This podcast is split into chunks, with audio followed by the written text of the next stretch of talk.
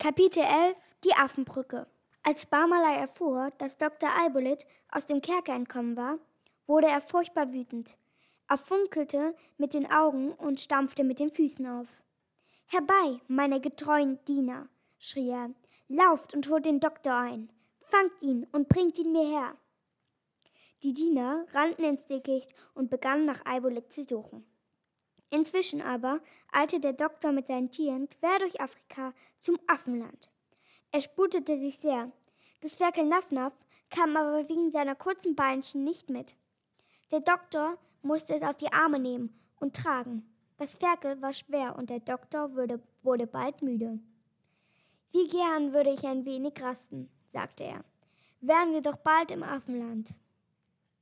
Chichi erklomm einen hohen Baum und rief von dort ich sehe das Affenland. Es ist ganz nah. Und bald sind wir da. Der Doktor lachte vor Freude und eilte weiter. In der Ferne hatten einige große Affen den Doktor schon entdeckt und klatschten froh in die Hände. Hurra, Dr. Albolit ist da. Gleich wird uns der Dr. Albolit kurieren und morgen sind wir gesund. Doch da kam Barmaleis aus dem Dickicht hervorgesprungen und hasteten dem Doktor nach. Haltet ihn, haltet ihn, schrien sie. Der Doktor lief, so schnell er konnte, aber plötzlich stand er vor einem Fluss und konnte nicht weiter. Der Fluss war so breit, dass man ihn nicht durchschwimmen konnte. Gleich mussten Barmaleis Diener ihn einfangen. Ja, wenn es über diesen Fluss eine Brücke gäbe, dann könnte der Doktor darüber laufen und wäre sofort im Affenland. Ach, wir Ärmsten, jammerte das Ferkel Nafnaf. Wie kommen wir bloß auf die andere Seite? Gleich erwischen uns die Bösewichte und werfen uns wieder in den Kerker. Da schrie einer der Affen. Eine Brücke, eine Brücke, schnell eine Brücke gemacht. Keine Minute verlieren, macht eine Brücke. Der Doktor hielt Umschau, denn die Affen hatten ja weder Eisen noch Steine. Woraus wollten sie da eine Brücke machen?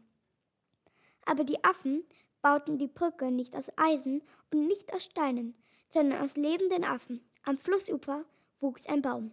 An diesen hielt sich einer der Affen fest und der nächste packte ihn beim Schwanz.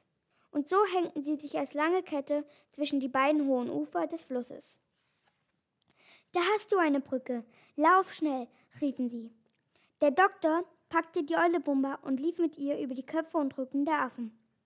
Alle seine Tiere folgten ihm. Schnell, schnell, schrien die Affen. Über die lebende Affenbrücke zu gehen, war nicht leicht. Die Tiere hatten Angst, da sie straucheln und ins Wasser fallen könnten. Doch nein, die Brücke war sicher, denn die Affen hielten einander ganz fest. Darum erreichte der Doktor mit seinen Tieren sehr bald das andere Ufer. Schnell, schnell voran, rief er. Wir dürfen keinen Augenblick verlieren, sonst holen uns die Feinde ein. Seht mal, auch sie laufen über die Affenbrücke. Gleich sind sie hier. Schnell, schnell. Doch was geschah? Mitten in der Brücke ließ ein Affe den anderen los, und die Brücke ging auseinander und Barmaleis Diener plumpsten aus großer Höhe alle ins Wasser. Hurra!